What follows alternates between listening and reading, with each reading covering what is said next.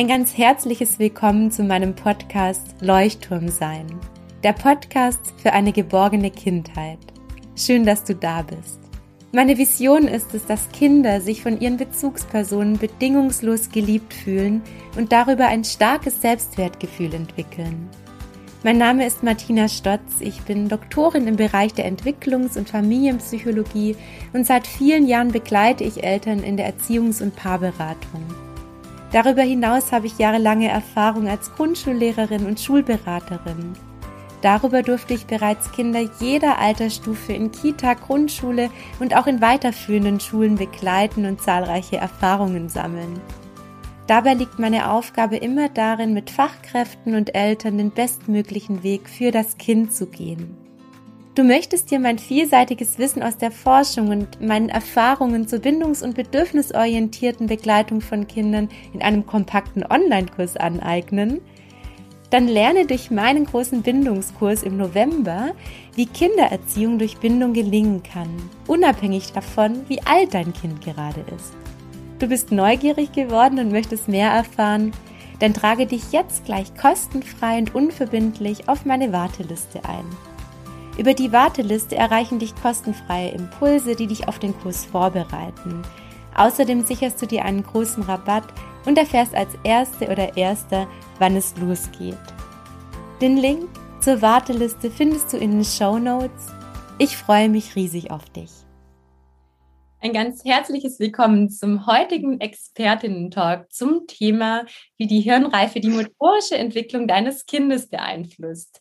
Ich habe heute eine ganz wundervolle Expertin zu Gast. Sie ist nicht nur Expertin für dieses Thema, für die motorische Entwicklung, sondern sie ist auch Kinderphysiotherapeutin und sie ist meine Freundin. Wir haben uns kennengelernt vor, wann war das, Maike? Vor drei Jahren schon fast, oder? Drei in Hamburg, ja. Auf jeden Fall erstmal herzlich Sommer. willkommen, liebe Maike. So schön, dass du da bist. Ich freue mich, dass du heute dein Wissen mit mir und all den Eltern teilst, die diesen Podcast hören.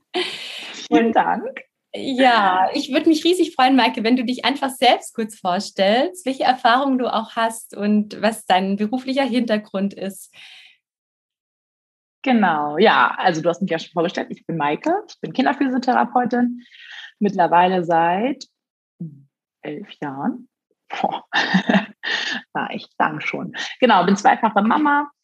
Ähm, mein Jüngster ist jetzt gerade eins geworden und ähm, ja, ich habe mich ähm, während der Zeit als Kinderphysiotherapeutin so auf Säuglinge und Kleinkinder spezialisiert, einfach dadurch, weil ich nur noch vormittags arbeiten kann wegen der Kinder. Da kommen dann keine Schulkinder mehr. Das heißt, ich habe eher die Jüngsten. Genau. Und ähm, ja, Hirnreife ist immer ein Dauerbrenner und deswegen freue ich mich, dass wir heute darüber sprechen. Ja, ich freue mich auch, weil ich hoffe, dass wir nämlich durch diese Podcast-Folge ganz vielen Eltern die Sorge nehmen können, dass ihr Kind vielleicht entwicklungsverzögert sein könnte oder mhm. ähnliches, sondern dass wir wirklich heute mal für Klarheit sorgen und Eltern da ganz viel Sicherheit und Vertrauen in die Hirnreife ihres Kindes mitgeben können. Mhm. Ja, liebe Maike, ich habe gerade schon drüber gesprochen, über die Sorge, dass eventuell irgendetwas zu spät passieren könnte in der motorischen mhm. Entwicklung. Welche Sorgen beobachtest du denn so seit deiner Arbeit mit Eltern und mit Kindern? Naja, gut, also die Eltern, die mit ihren Kindern zu mir in die Therapie kommen, die waren ja dann schon bei dem Kinderarzt und haben eine Verordnung. Das heißt, da ist dann schon was auffällig gewesen oder es gibt eine Diagnose. Also aus der Praxis kann ich jetzt dazu relativ wenig sagen. Die sind natürlich auch besorgt. Nur da lief halt schon ja, eine Diagnostik und so weiter. Ne? Viel spannender ist das, was ich so im Alltag oder hier bei Instagram dann irgendwie so mitkriege. So, ähm, mein Kind ist jetzt XY und macht erst XYZ, äh, ist das noch okay? Genau. Das kommt ziemlich häufig.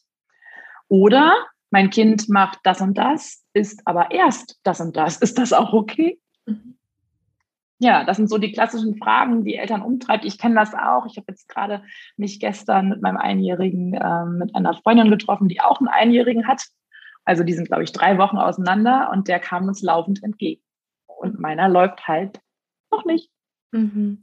Und du so. kannst damit umgehen, ich wenn weiß du das. den fachlichen Hintergrund hast. Ja, nur bestimmt ist es für viele mhm. Eltern in dem Moment einfach eine Sorge, die ausgelöst mhm. wird. Und ja. ja so viel Erfahrung zu diesem Thema hast. Was antwortest du den Eltern, die dann auch so in dieses Vergleichen rutschen? Hm, also Vergleichen ist generell, da brauchen wir gar nicht speziell auf Motorik zu gucken, sondern wir können das auch, glaube ich, bei allen anderen Sprache, Feinmotorik, äh, trocken sein kann. Wir können das auf alles beziehen. Ja? Die emotionale Statur, genau, Statur, wie ist mein Kind und so weiter und so fort.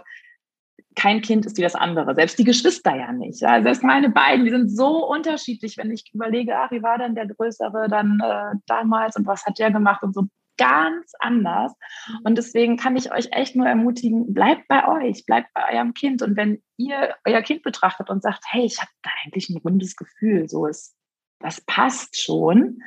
Und ähm, euch ja ich sag mal, wenn euch jetzt irgendwie auffällt, oh, der macht nur das und das und immer so und so und kommt nicht weiter. Das heißt, die Entwicklung stagniert irgendwie oder der macht nur alles einseitig oder irgendwie so, dann holt euch halt ruhig mal einen Experten oder fragt mal den Kinderarzt.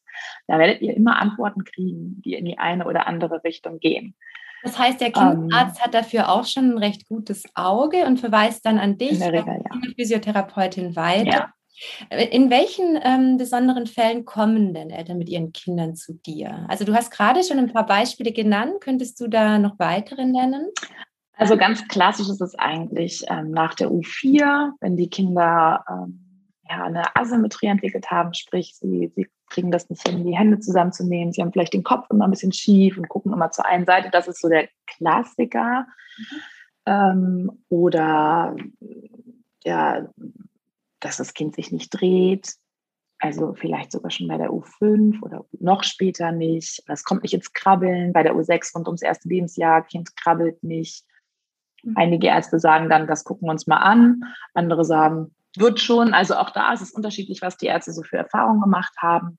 Mhm. Und ähm, wichtig ist einfach immer, und das möchte ich den Eltern auf jeden Fall mitgeben, dass ähm, die Entwicklungsschritte dass es eigentlich weniger darauf ankommt, wann genau macht mein Kind das, weil natürlich habe ich eine Norm im Kopf, das ist einfach mein Job, ja, ich muss einfach wissen an der Stelle, was in welchem Zeitraum und die Zeiträume sind schon sehr groß. Mhm. Und dann gibt es noch plus minus sechs Wochen, ist auch noch okay. Und dann sage ich immer, naja, wenn du ein Frühchen hast, ist auch das noch okay. Also so, die kriegen dann immer noch so begründete also aus, ja, so begründete Pluspunkte, sage ich mal, dass sie noch Zeit haben. Mhm.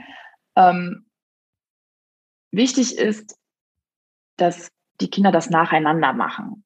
Okay. Also Kann die Reihenfolge. Diese wichtigen Reihenfolge mal nennen, also diese wichtigen Entwicklungsschritte mhm. aufeinander, damit Eltern da eine Orientierung haben. Und vielleicht, ja, wenn du jetzt möchtest, ich weiß, ich bin auch überhaupt kein Fan davon, die Sachen immer in Normen zu packen, ja, weil das auch einfach mhm. sehr stark verunsichern kann.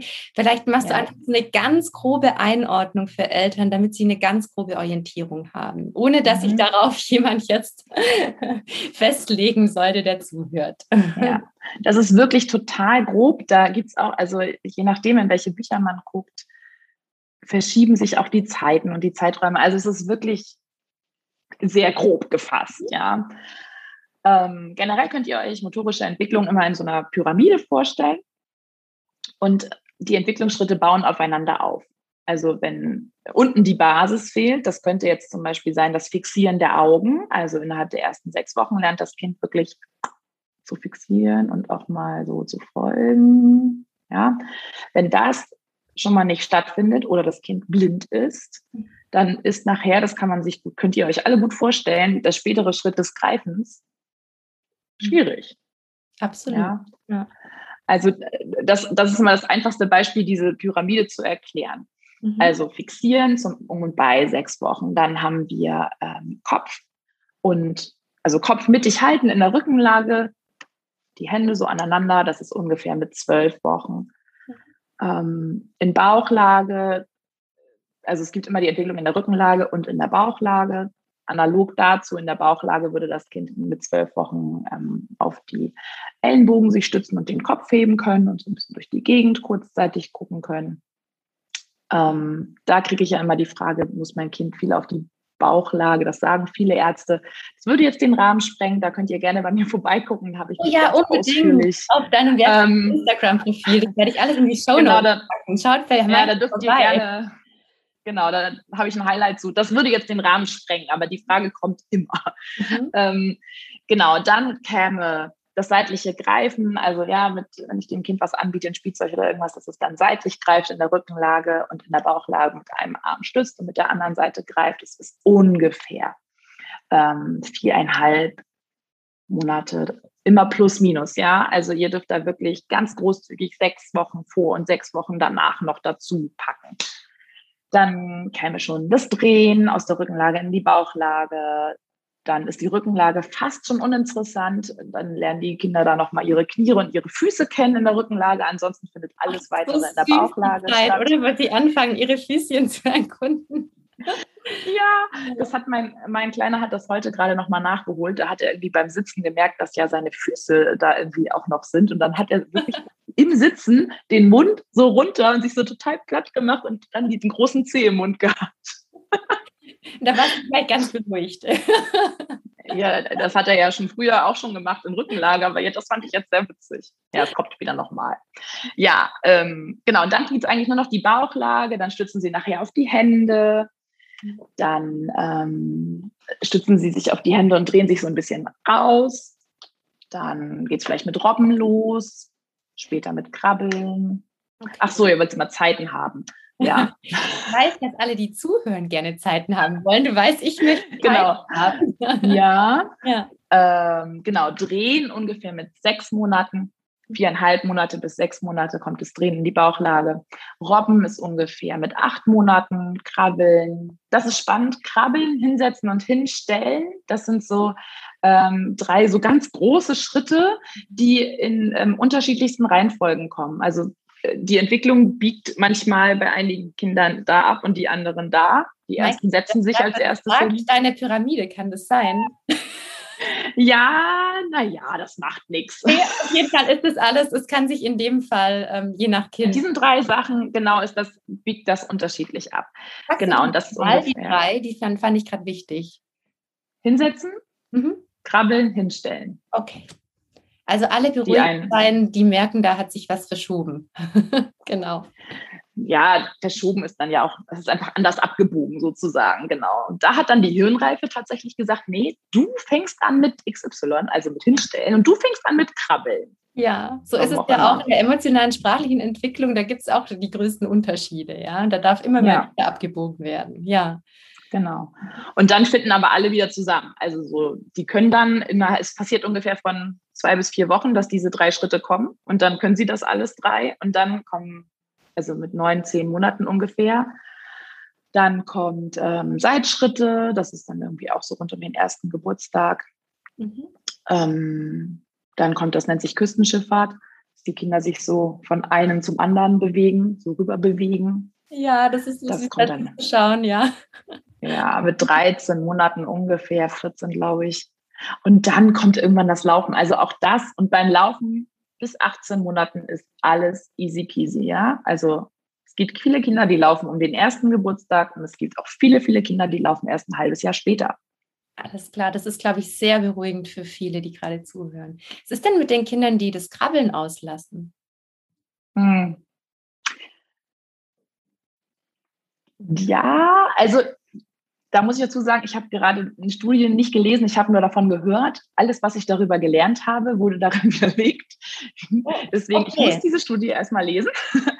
ähm, aus der Erfahrung heraus ist das Krabbeln für die Motorik insofern wichtig, genau wie das Robben. Also ich sage mal so, wenn ein Kind vorher perfekt gerobbt ist und nicht krabbelt, ist das nicht ganz so dramatisch.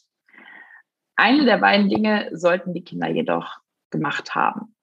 Einfach weil dieses, dieses Kreuzmuster, also ein Arm und das diagonale Bein, das verspannt halt im Rumpf die Muskulatur, die nachher zum Gang gebraucht wird. Das äh, ist schon wichtig. Okay. Und da kannst du zum Beispiel da auch unterstützen, oder? Wenn Kinder so nicht ins Krabbeln kommen, dann kannst du da auch genau. die Therapie zum Beispiel unterstützen. Genau. Wobei wir therapeutisch auch nur das unterstützen können, was das, wo das Kind schon ist. Ne? Also ich hole, wir sagen immer, wir holen die Kinder da ab, wo sie stehen. Ja. So was kannst du. Und aha, was fehlt dir eigentlich zum nächsten Entwicklungsschritt? Und dann üben wir oder regen an, aktivieren, wie auch immer wir das nennen, das, was dann fehlt. Okay. Wenn die Hirnreife allerdings sagt, äh, nee, der Bauplan für Krabbeln ist noch gar nicht freigeschaltet. Wir sind hier noch eine Stufe drunter, dann kann ich so viel therapieren, wie ich will, da passiert nichts. Und das ist, glaube ich, nochmal ganz wichtig. Du hast gerade vorher schon gesagt, in unserem Vorgespräch, das Gras wächst nicht schneller, wenn man dran zieht. Das ist auch bei der sprachlichen ja. Entwicklung so. Es ist bei ja. Emotionsregulation, bei Emotionen verstehen und so weiter genauso. Ich denke, das ist nochmal ganz wichtig für viele, das zu verstehen und sich dann aber tatsächlich auch fachliche Unterstützung zu holen, wenn da so eine Unsicherheit kommt, oder? Also das ist tatsächlich wahrscheinlich für mhm. eine Beruhigung. Genau, und wir können ja unterstützen. Ja, es ist ja nicht so, als wenn ich gar nichts tun können. Nur das Kind, nein, das ist auch falsch. Das Kind entscheidet nämlich nicht, weil das Kind weiß davon gar nichts. Stimmt, ja. Das Kind weiß davon nichts, dass es morgen krabbeln kann. Ja? da also, muss ich dir recht geben. Das tut es einfach, ja.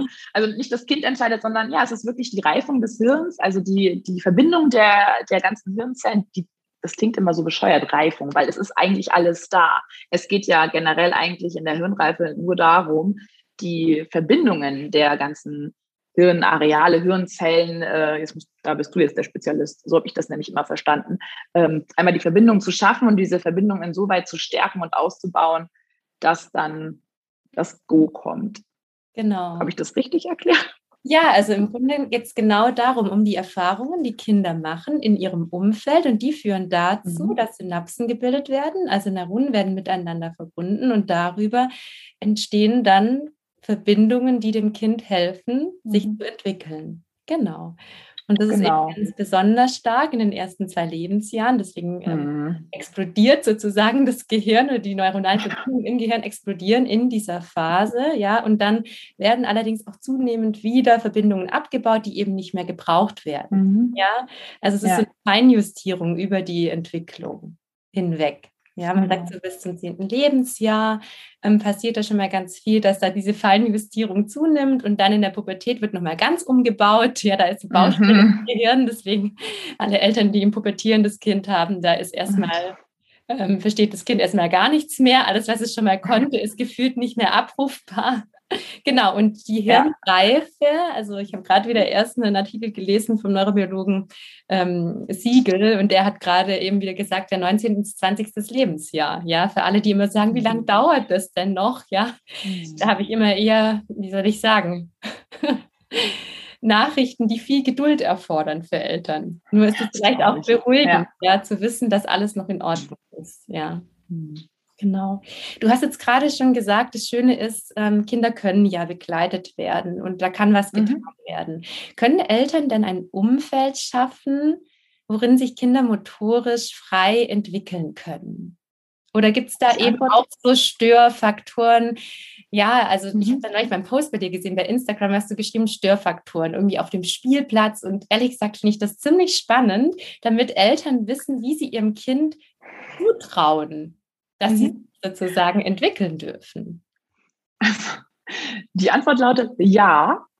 Und ja ist auch genau das richtige Stichwort, denn um ein Umfeld zu schaffen, das dem Kind in der Entwicklung zusagt oder hilfreich ist, ist entscheidend die Ja-Umgebung. Das heißt, also wer Ja-Umgebung jetzt äh, noch nie gehört hat, Ja-Umgebung bedeutet, mein Kind darf und kann alles ausprobieren, alles machen, ohne dass ich ständig, nein, stopp, mach dies nicht, fass das nicht an. Oh, hm, hm, Vorsicht, Gefahr. Ah. Ja, also ich habe bei uns, ich habe bei uns tatsächlich eine Sache, die äh, sozusagen verboten ist, die ich allerdings auch nicht sichern kann. Das ist zum Beispiel das Plissé an, also das Plissé-Band an unserem Fenster. Hm. So, das ist das Einzige, wo er lernt, Finger weg. Alles andere darf er machen. Er darf auch aufs Sofa krabbeln.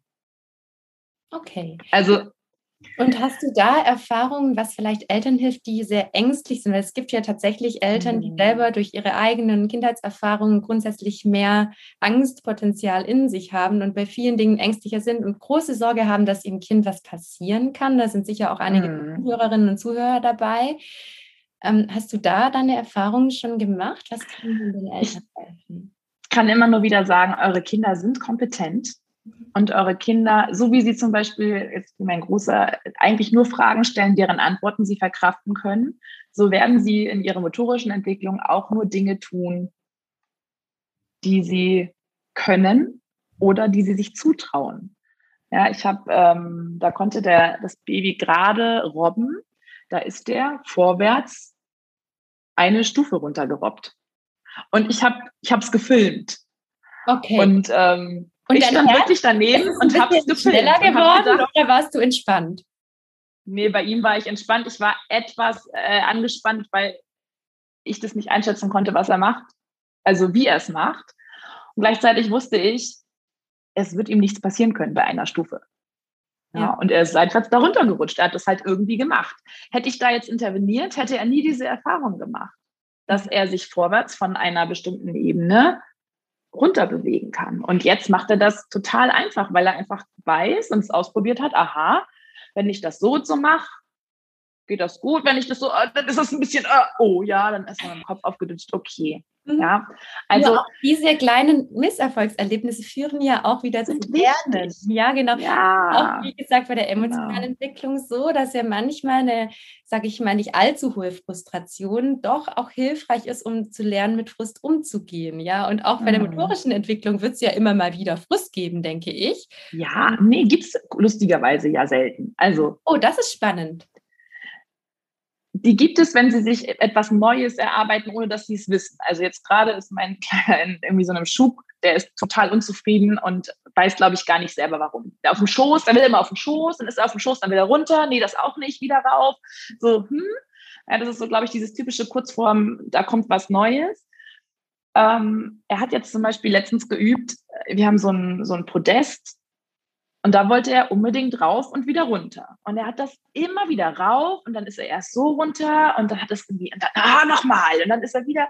Und die Kinder, wenn ihr das mal, wenn ihr es schafft, nichts zu sagen mhm. und wirklich die Kinder beobachtet und sie einfach, das ist so schwer, machen lasst, mhm. dann werdet ihr sehen, auch die älteren Kinder, wenn die zum Beispiel sich selber balancieren beibringen oder schaukeln, die machen das aus einer intrinsischen Motivation immer und immer und immer wieder, mhm. entweder bis sie keine Lust mehr haben oder bis sie es können. Ja. Und das ist so wunderschön, weil diese intrinsische Motivation jetzt rein so aus psychologischer Perspektive ja auch dann schon so früh begleitet werden kann. Ja.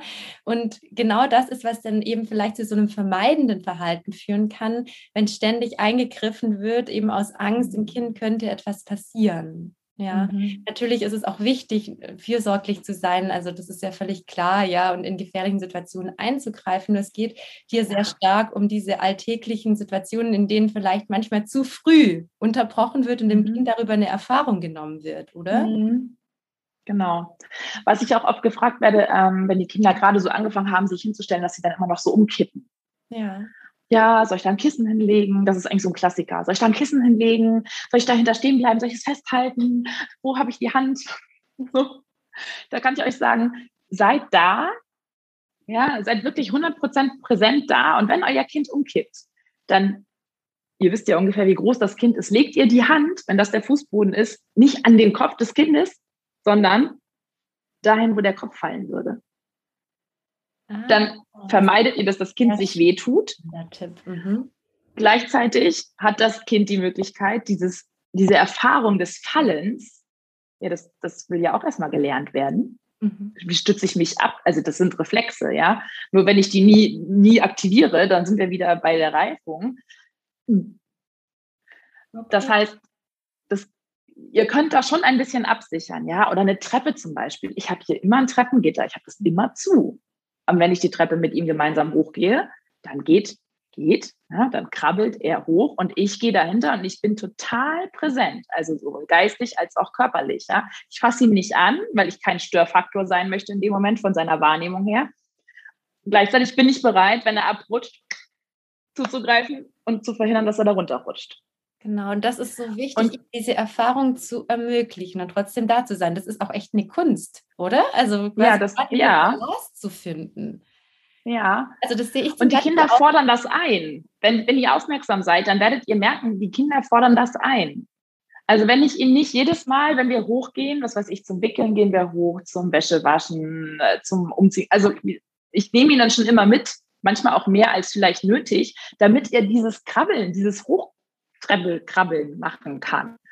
Und würde ich das nicht machen, ich meine, es gibt ja auch Menschen, die haben keine Treppen in ihren Häusern, ja. dann würde er sich das woanders suchen. Ja. Also diesen Reiz, dass ich kletter irgendwo hoch und ich mache etwas vermeintlich. Das ist ja für die Kinder ist es ja nicht, die nehmen es ja nicht wahr als Gefahr. Mhm. Mhm. Nur, dass sie dann selbst nach dieser Sicherheit auch suchen. Das ist ja ganz schön auch zu beobachten. Also, dass sie dieses Gefühl dafür haben. Und da sind wir auch bei dieser Präsenz, die Kinder ja unglaublich spüren. Also, Kinder spüren einfach sogenannte geistige Nähe, sage ich dazu immer. Mhm. Kinder merken einfach auch gerade, ob ich emotional da bin, ob ich körperlich da wäre, ja, oder ob ich einfach wo ganz anders bin. Sowas mhm. spüren Kinder einfach sofort. Das ist zum Beispiel der mhm. Klassiker, sobald ähm, Eltern am Handy sind oder den Computer aufklappen. Jeder, der im Homeoffice mit Kindern war, der weiß, von was ich rede. Sofort das Kind an deiner Seite, wer das spürt, die geistige Nähe wurde entzogen. Und ich glaube, gerade mhm. auch für motorische Erfahrungen ist es ganz wichtig, präsent zu sein, was natürlich auch anstrengend mhm. sein kann, gerade wenn ähm, dein Kind gerade sehr experimentierfreudig ist. Mhm. Genau, deswegen ist die Ja-Umgebung wichtig. Was meintest du? Deswegen ist die Ja-Umgebung wichtig, dass ihr einfach ansonsten entspannt sein könnt. Ja? Also hätte ich hier keine Ja-Umgebung, würde ich ja gar nichts schaffen. Mhm. Also dann könnte ich ja nicht mal die Geschirrspülmaschine ausräumen. Das ist auch so ein schönes Beispiel. Ja, viele machen dann die Tür zu oder bauen ein Gitter in der Küche ein. Ich mache die Geschirrspülmaschine auf. Mein Kleiner liebt die Geschirrspülmaschine. Da kann man mich auch so cool raufklettern. Ja, und er mag es, dieses Ding da immer hin und her zu bewegen. Und ich baue jetzt schon immer so die, die Maschine ein, dass die ganzen Sachen vom Großen, also irgendwie was Tupperdosen oder Plastikteller, dass die alle vorne sind. Mhm. Und ich mache es auf und nehme sofort den Besteckkasten mit den Messern hoch. Und dann hat er vorne all das, was er theoretisch anfassen könnte, wo nichts passieren könnte, weder ihm noch den Sachen. Mhm. Heißt, und dann räume ich aus und er kann machen und du schaffst ein extrem erfahrungsreiches Umfeld. Und ich denke, das ist was, was für alle Eltern wichtig ist, egal ob das jetzt auf den Spielplatz gehen ist, eben das Zuhause mhm. so gestalten, dass Kinder ganz viele Erfahrungen motorisch machen können. Das ist wahrscheinlich das A und O, oder? Um ja, genau. Erfahrungen machen und ermöglichen. Genau. Okay. Mhm. Ohne, und ihr braucht auch keine Hilfsmittel. Ja, also möchte ich an dieser Stelle auch nochmal sagen, sowas wie ein Gehfrei oder ein Türhopser oder irgendwie sowas brauchen die Kinder nicht. Sie brauchen noch nicht mal eure Hand zum Laufen lernen. Auch das werden sie völlig frei, ohne Hilfe, ohne externe Hilfe lernen. Das finde ich jetzt spannend. Das Laufen lernen ohne Hand. Kannst du das nochmal mhm erklären für alle, die zweiten Kind haben, das anfängt zu läufen? Ja, es gibt ja so den Effekt, dass die Kinder irgendwann, also die wollen ja auch einständig anfassen, ja, Sicherheit und Nähe und ähm, so und viele geben denen dann die Hand und dann können die Kinder, die können ja schon die Schritte machen. Also ich meine, der schiebt ja hier auch manchmal einen Stuhl durch die Gegend. Ja, solange er das nicht immer macht, ist das völlig in Ordnung. Und wenn ich dann die Hand dahin halten würde, der würde auch bei mir an der Hand laufen. Ja. Nur das ist ja ein ganz anderes Laufen als das freie Laufen. Na, er gibt ähm, Spannungen ab an mich, er hat Stabilität durch mich, er hat viel weniger, viel weniger Gleichgewichtsanforderungen, als wenn er das frei machen würde und so weiter. Mhm. Das heißt, er würde dann ein ganz anderes Laufen erstmal lernen, bevor er dann das freie Laufen lernt also die Kinder, die an den Händen laufen, laufen später, laufen später mhm. frei. Mhm. Das ist ein ganz wichtiger Punkt und auch dieses Erfolgserlebnis, das also rein emotional bezeichnet wird für das Kind, wenn es das geschafft hat, ohne mhm.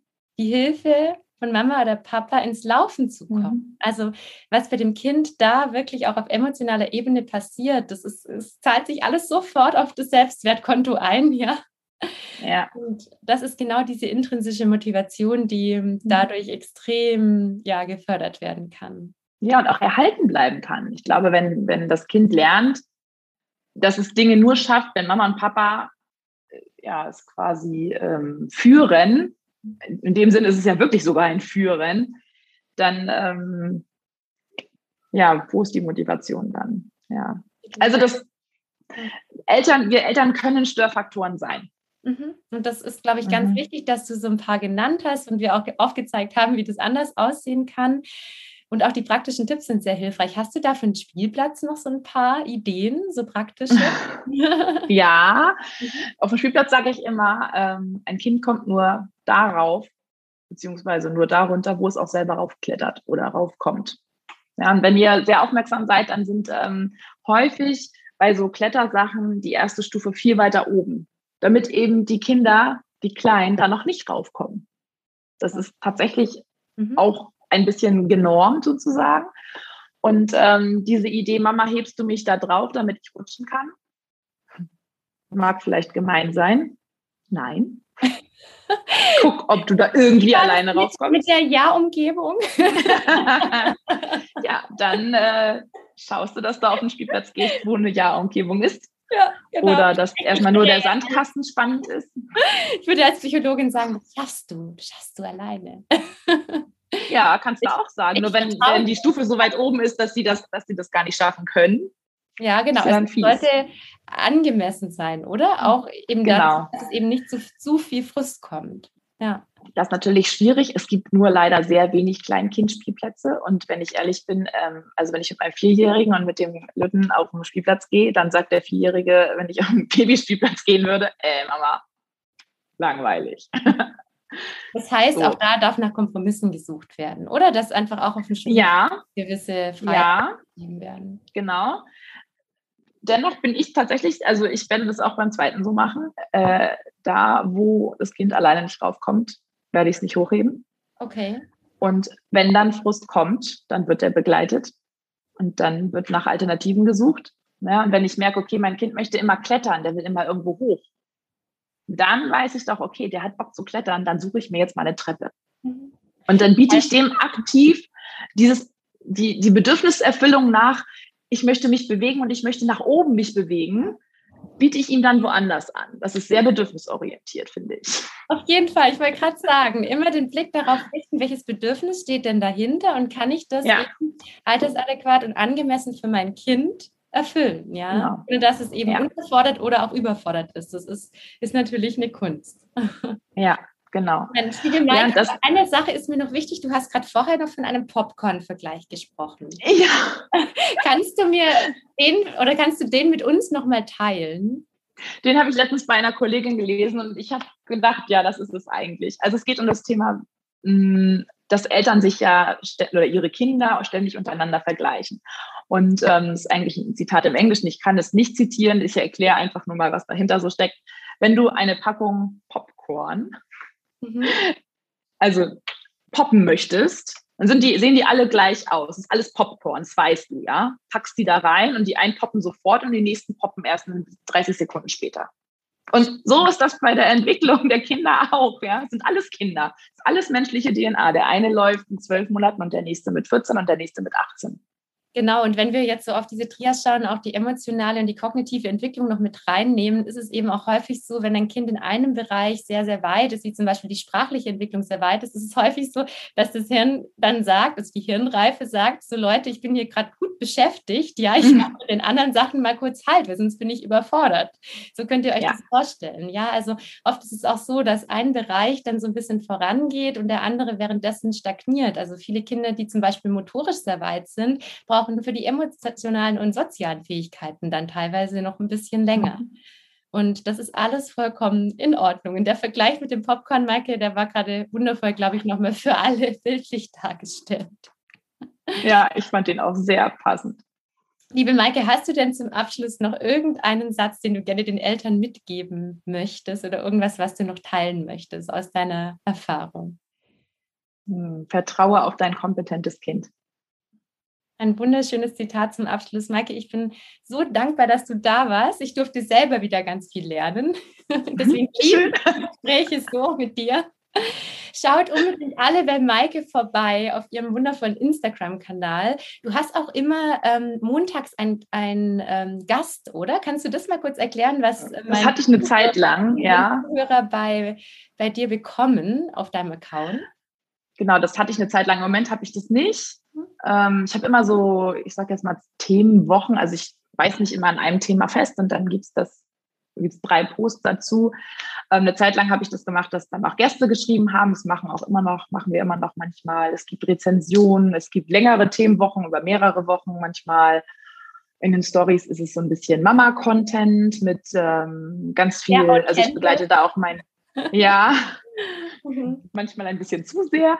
Ähm, ich ähm, genau nehme euch mit bei meinem ähm, Prozess mit der gewaltfreien Kommunikation. Das ist auch immer ein großes Thema. Das findet auch immer großen, großen Anklang und ähm, ja, es ist eigentlich so ein buntes Gemisch aus ähm, kinderphysiotherapeutischem Content und Mama-Blogger.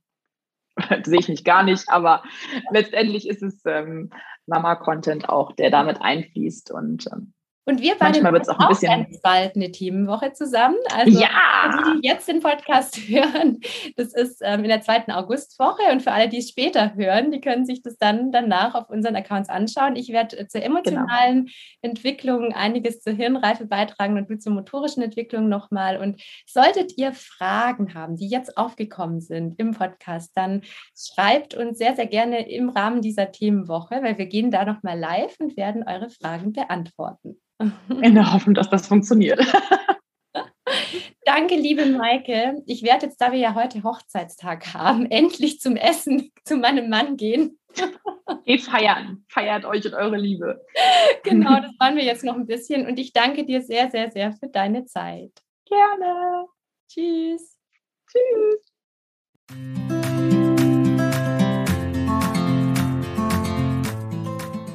Herzlichen Dank fürs Zuhören, für dein Vertrauen und vor allem deine Bereitschaft, in enger Beziehung mit dir selbst, deinem Kind und deiner Familie zu leben.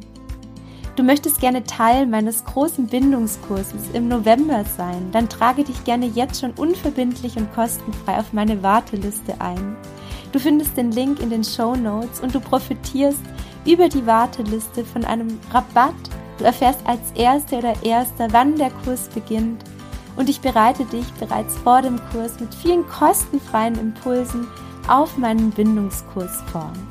Ich freue mich riesig, all meine Erfahrungen, all mein Wissen aus der Forschung und ganz, ganz viele wissenschaftliche Erkenntnisse in diesem Kurs mit dir teilen zu dürfen. Darüber hinaus bekommst du ganz viele praktische Anregungen für die Umsetzung von bindungsorientierten Erziehungskompetenzen im Alltag, egal wie alt dein Kind gerade ist. Ich freue mich riesig auf dich.